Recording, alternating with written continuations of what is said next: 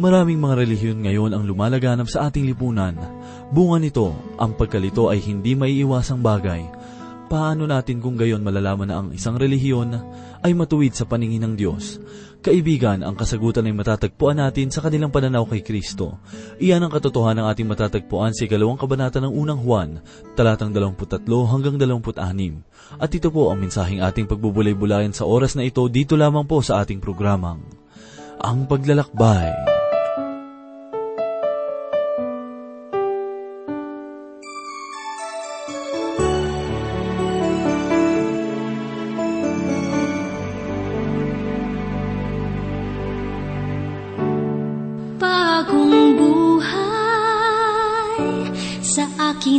Tunay.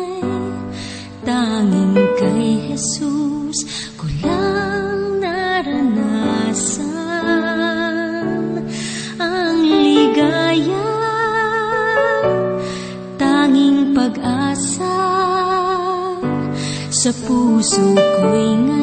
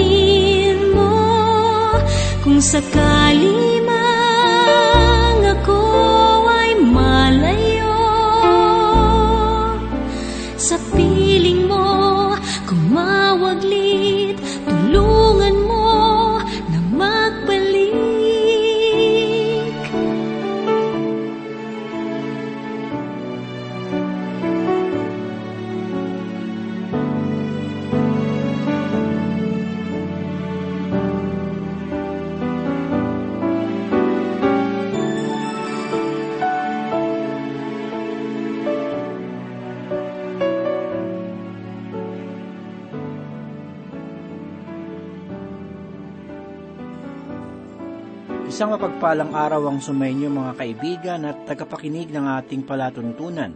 Nawa ay nasa mabuti kayong kalagayan at nakahandang pagpalain ng Diyos. Ako po si Pastor Dan Abangco. Samahan po ninyo ako at tayo ay matuto sa banal na salita ng Diyos. Ang pananampalataya sa persona at sa ginawa ni Kristo ang saliga ng ating kaligtasan. Siya ang sentro ng ating pananampalataya at maging ang kasakdalan nito. Subalit, paano kung ang isang tao ay naniniwala kay Kristo sa kanyang kamatayan at pagkabuhay na maguli, ngunit hindi naman nananampalataya na siya ay Diyos? Ang pananampalataya kaya na iyon ay makapagliligtas sa Kanya? Sagutin po natin ang katanungang ito dito sa paksa na ating pagbubulay-bulayan na ating matatagpuan sa ikalawang kabanata ng unang Juan, talatang dalawampu at tatlo hanggang dalawampu at siyam. Narito at simulan nating basahin ang ikadalawampu at tatlong talata bilang ating pagpapasimula. Ang sinumang nagkakaila sa anak ay hindi sumasa kanya ang ama. Ang nagpapahayag sa anak ay sumasa kanya rin ang ama. Sa tuwing sinasabi natin na tayo ay nananampalataya sa Diyos, ngunit itnatanggi ang pagkadiyos ni Kristo, ang Panginoon na ating sinasampalatayanan ay hindi ang Diyos ng banal na kasulatan. Sapagkat ang Diyos na ipinapahayag ng banal na kasulatan ay ang Diyos na nagsugo ng kanyang bugtong na anak para sa sanlibutan, upang mamatay para sa ating mga kasalanan. At dahil sa ang anak ng Diyos, siya lamang ang makagagawa ng ganap na paraan at makapaghahandog ng banal na alay sa harapan ng Ama para sa ating mga kasalanan. Kaya naman, kung ang paniniwala na si Yesu Kristo ay tao lamang ay totoo, ito ay nangangahulugan na ang Panginoon ay saring makasalanan.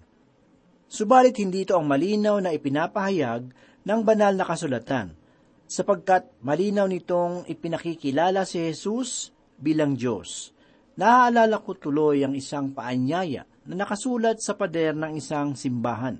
Ang sabi sa paanyaya, sino ka man na sumasamba sa lugar na ito, anumang tahanan ng paniniwala ang iyong kinabibilangan, anuman ang katuruan na iyong ipinapahayag, kung ikaw ay dadalo sa simbahang ito upang hanapin ang Diyos na iyong pinananampalatayanan at magtalaga ng iyong buhay, ikaw ay malagod naming inaanyayahan. Ang mga pananalitang ito ay ilan lamang sa mga pahayag na nagbubuklod ng kapayapaan at pagiging ama ng Diyos sa lahat ng tao. Subalit ang gayong uri ng pahayag ay hindi ko mapananaligan sapagkat bagamat ito ay naglalaman ng mga mabulaklaking pangungusap, gayon may sinasabi ni Apostol Juan na dapat tayong magbantay sa laban sa ganitong uri ng paniniwala. Sapagkat sangayon sa Apostol, ito ay isang uri ng Antikristo. Ganito po ang sinasabi sa ikadalawampu at apat na talata. Manatili sa inyo ang inyong narinig, buhat ng pasimula. Kung nananatili sa inyo ang narinig ninyo, buhat ng pasimula, kayo naman ay mananatili sa anak at sa ama. Ang pasimula na tinutukoy ni Apostol Juan sa kanyang unang sulat ay bumabalik sa katotohanan ng pagkakatawang tao ni Kristo.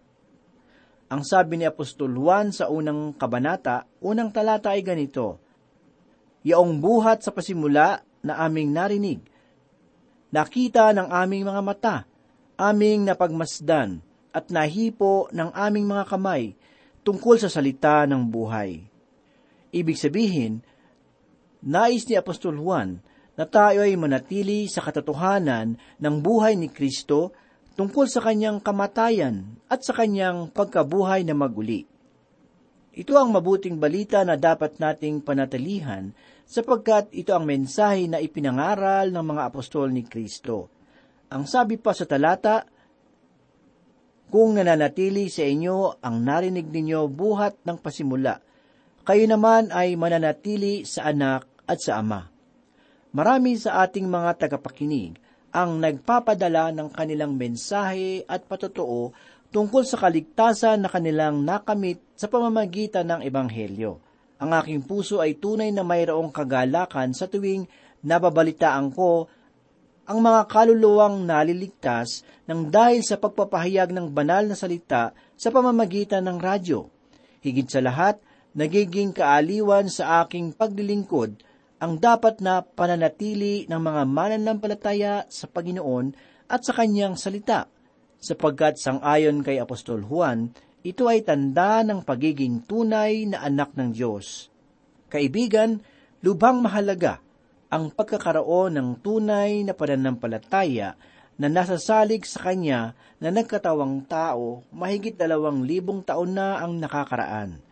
Isinulat ni Apostol Juan sa kanyang ebanghelyo sa unang kabanata talatang labing apat ang ganito, At naging tao ang salita at tumahang kasama namin, at nakita namin ang kanyang kaluwalhatian.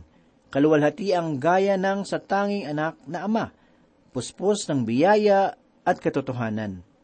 Ang pagkakatawang tao ng anak ng Diyos ay isang dakilang katotohanan, sapagkat sinabi ng Panginoong Hesus sa unang kabanata ng Ebanghelyo ni Apostol Juan talatang labing walo ang ganito, Walang sinuman na nakakita kailanman sa Diyos. Ang Diyos na tanging anak na nasa kandungan ng Ama ay nagpakilala sa Kanya. Ang salitang nagpakilala dito sa talata ay mula sa salitang Griego na nangangahulugan si Kristo sa pamamagitan ng kanyang pagkakatawang tao si Kristo sa pamamagitan ng kanyang pagkakatawang tao ay nagbigay ng lubos na pagpapakilala sa Diyos. Ito ay dahil sa ito lamang ang tanging paraan upang makilala ng tao ang Panginoon, sapagkat ang kanyang wagas na katangian bilang Diyos na Espiritu ay hindi lubos na mahayag sa tao, maliban lamang sa pamamagitan ng pagpapahayag ng anak ng Diyos. Ito ang mensaheng binibigyang diin sa pahayag ni Kristo, sapagkat hindi pagkakaroon ng buhay sa pamamagitan ng pananampalataya ang kanyang sinasabi, kundi pakikinig sa Ama at sa Anak na lubhang mahalaga sa relasyon ng mananampalataya para sa Panginoon. Tayo po ay magpatuloy at basahin natin ang ikadalawampu at limang talata. At ito ang pangako na kanyang ipinangako sa atin – ang buhay na walang hanggan. Ang natatanging buhay na ipinagkakaloob ng Diyos ay buhay na walang hanggan. Kung ito ay iyong mawawala sa kinabukasan, o kaya naman ay sa susunod na linggo, o sa darating na taon, ito ay hindi maituturing ng walang hanggan. Ang kaloob ng Diyos sa pamamagitan ng pananampalataya ay buhay na walang hanggan. Ang sabi pa sa ikadalawampu at anim na talata ay ganito, Isinulat ko sa inyo ang mga bagay na ito tungkol sa mga mandaraya sa inyo. Ang salitang mandaraya na binanggit ni Apostol Juan ay literal na nangangahulugan ng akayin tungo sa kalikuan o kaya'y ihatid tungo sa hukay. Sa aking palagay, ang salitang mandaraya ay angkop na sa salita para sa paksa ng pahayag ni Apostol Juan sapagkat ito ay maaaring gamitin bilang angkop at nararapat na salita para sa pisikal at espiritual na kaganapan. Sa madaling salita, sa tuwing ang isang tao ay nalilinlang ng pandaraya palayo mula sa katotohanan, ang taong iyon ay inilalagay ng mandaraya sa espiritual na pangangalo niya. Maging sa panahon ni Apostol Juan, mayroon na ring samahan na hindi naniniwala sa pagka-Diyos ni Kristo dinaraya nila ang mga tao at inihahatid sa hukay ng kabulaanan at pinaniniwalang hindi dapat panampalataya.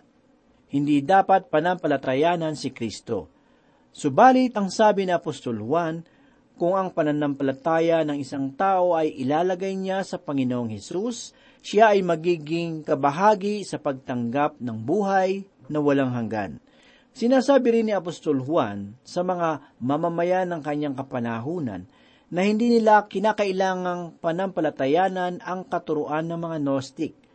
Ang samahang ito ay naniniwalang taglay nila ang pangbihira at mataas na kaalaman sa daigdig, na tulad ng ilang kasalukuyang mga samahan ngayon, na tila ba ay nagtataglay ng lahat ng kaalaman at katotohanan.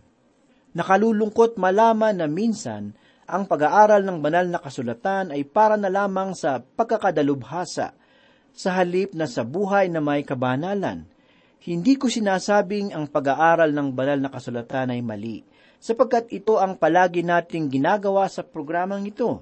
Ang nais ko lamang sabihin, ang pagbubulay ay dapat na nasa layuning malaman natin ang kalooban ng Panginoon upang tayo ay mabuhay ng may katwiran Tungkol sa bagay na ito, ay naaalala ko ang isang patutuo mula sa isang pastor. Iyon ay tungkol sa mag-asawang kaanib sa kanyang simbahan. Ang mag-asawang ito ay may maalab na paglilingkod sa Diyos. Ang asawang babae ay mayroong gawaing ginagampanan sa simbahan, kung saan siya ay nagtuturo ng banal na kasulatan. Samantalang ang lalaki ay mapagpakumbabang manggagawa lamang roon wala namang maipipinta sa kanilang pagsasama. Subalit, dahil sa ang babae ay may masigit na tungkulin sa simbahan kaysa sa kanyang asawa, madalas niyang minamaliit ang kanyang asawa tungkol sa kaalaman nito sa banal na kasulatan. Ang lalaki ay matalino, subalit hindi tulad ng kanyang asawa na nakapag-aral sa paaralan ng banal na kasulatan. Gayunmay sa kabila ng kanyang payak na kaalaman sa banal na kasulatan, masigit siyang nagiging kahanga-hanga sa mga mananampalataya sapagkat masigit na nakikita sa kanyang buhay ang katotohanan na kanyang pinag-aaralan.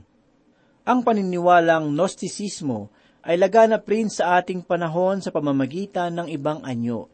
Ito ay ating makikita sa mga hambog na tagapagturo na parabang hawak nila ang lahat ng kaalaman at maging sa mga samahang nagbibigay pugay sa karanasang kunwari sa presensya ng Panginoon, ngunit ang totoo'y damdamin lang naman.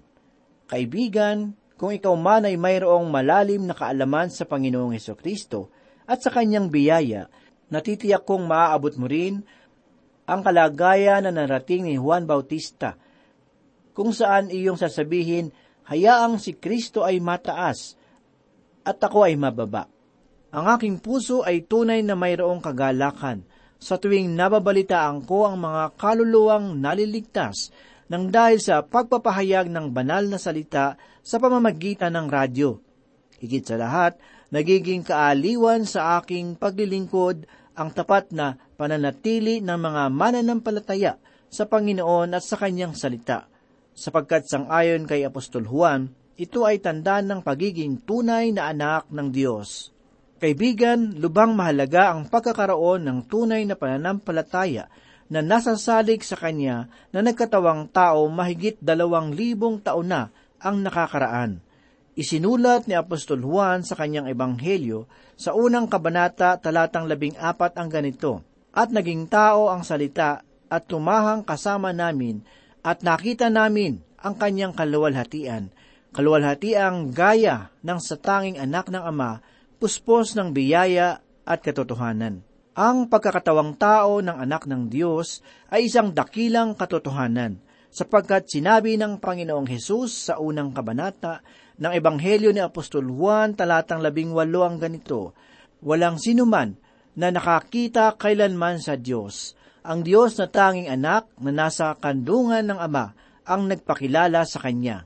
Ang salitang nagpakilala dito sa talata ay mula sa salitang Griego na nangangahulugang si Kristo sa pamamagitan ng kanyang pagkakatawang tao ay nagbigay ng lubos na pagpapakilala sa Diyos. Ito ay dahil sa ito lamang ang tanging paraan upang makilala ng tao ang Panginoon, sapagkat ang kanyang wagas na katangian bilang Diyos na Espiritu ay hindi lubos na mahayag sa tao, maliban lamang sa pamamagitan ng pagpapahayag ng anak ng Diyos.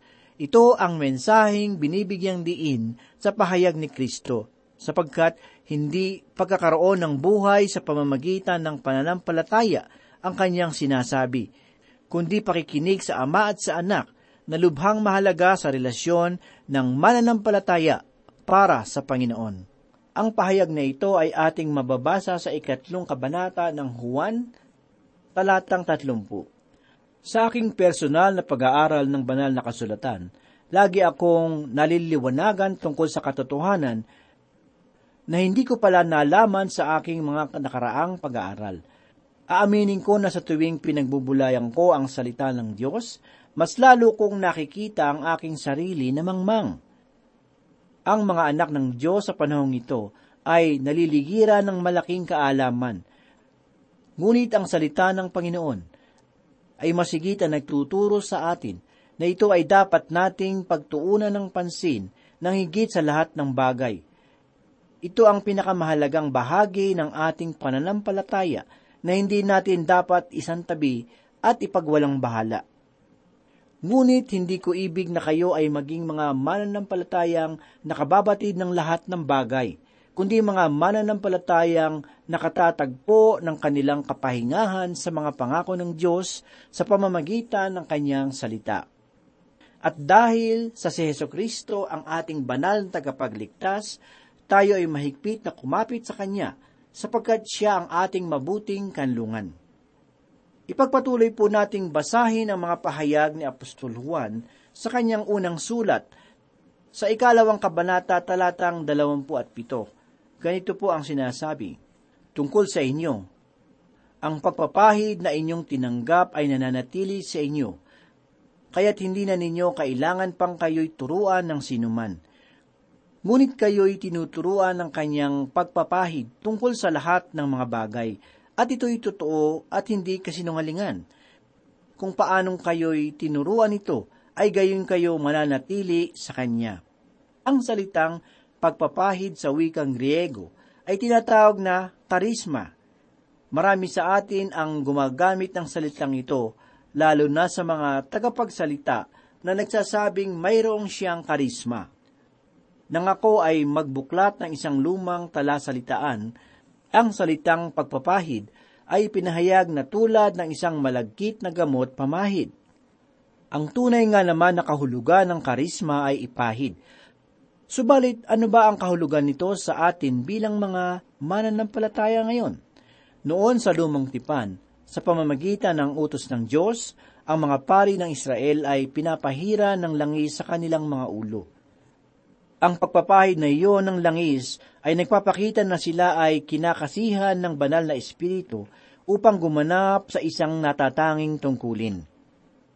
Ang pagpapahid na iyon ang siyang tinutukoy para sa ating kasalukuyang panahon.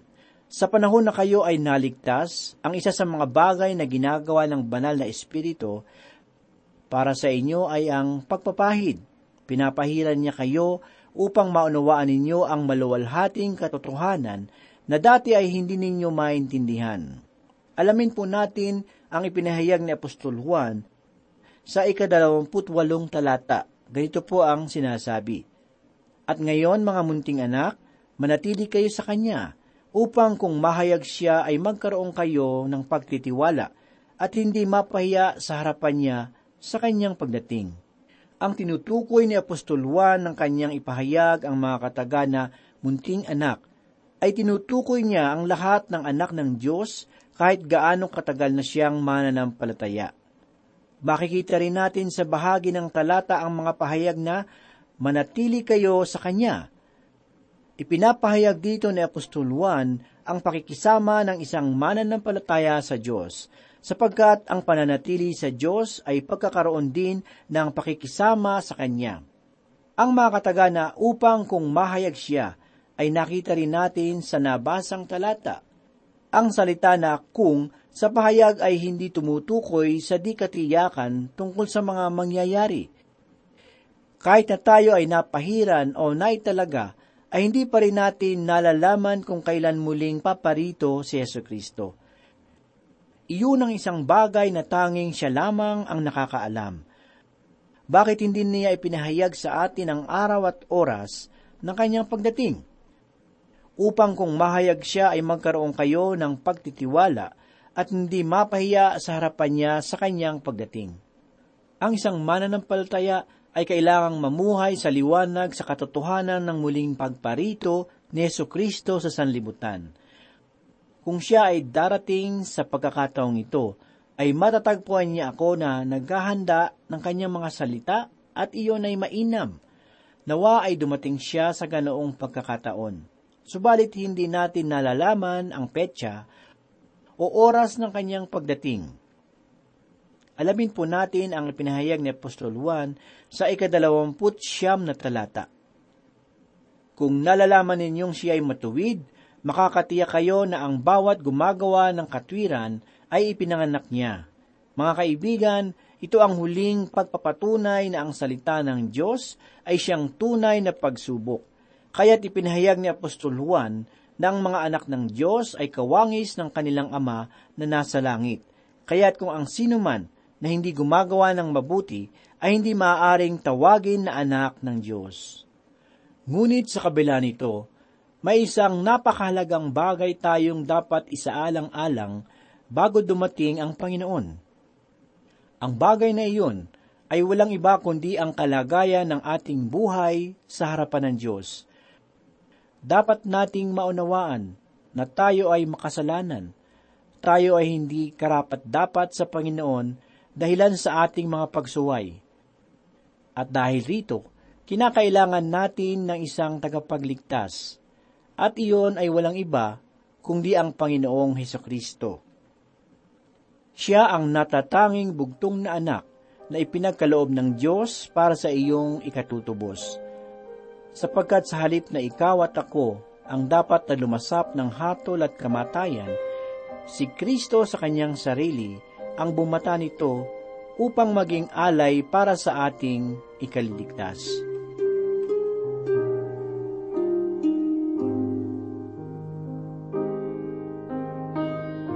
Manalangin po tayo. Panginoon, marami pong salamat sa oras na ito. Muli kami po ay nagpupuri at nagpapasalamat sa iyong mga salita. Salamat, Panginoon, dahil ikaw ang buhay na Diyos ikaw ang mapagmahal na Diyos na namatay para sa aming mga kasalanan. Salamat at ang aming kasalanan ay mapapatawad kung kami ay kikilala sa iyo bilang aming Panginoon at tagapagligtas. Panginoon, hinihiling po namin na gabayan mo po kami sa araw-araw. Ikaw ang magbigay sa amin ng tamang landas upang kami po ay hindi maliligaw sa aming ginagalawan. Tulungan mo po kami, Panginoon, na maging buhay na patutuo sa bawat tao na aming makakahalubilo. Tulungan mo po, Panginoon, na tumibay ang aming pananampalataya. Ikaw ang magbigay ng kalakasan upang palagi kaming makaiwas sa anumang tukso at kasalanan na darating sa aming buhay. Marami pong salamat sa iyong mga salita na palaging nagbibigay sa amin ng kalakasan at nagpapatibay ng aming pananampalataya. Tulungan mo po kami na mamuhay ng naaayon sa iyong banal na kalooban. Ito po ang aming samot dalangin sa matamis na pangalan ni Jesus. Amen.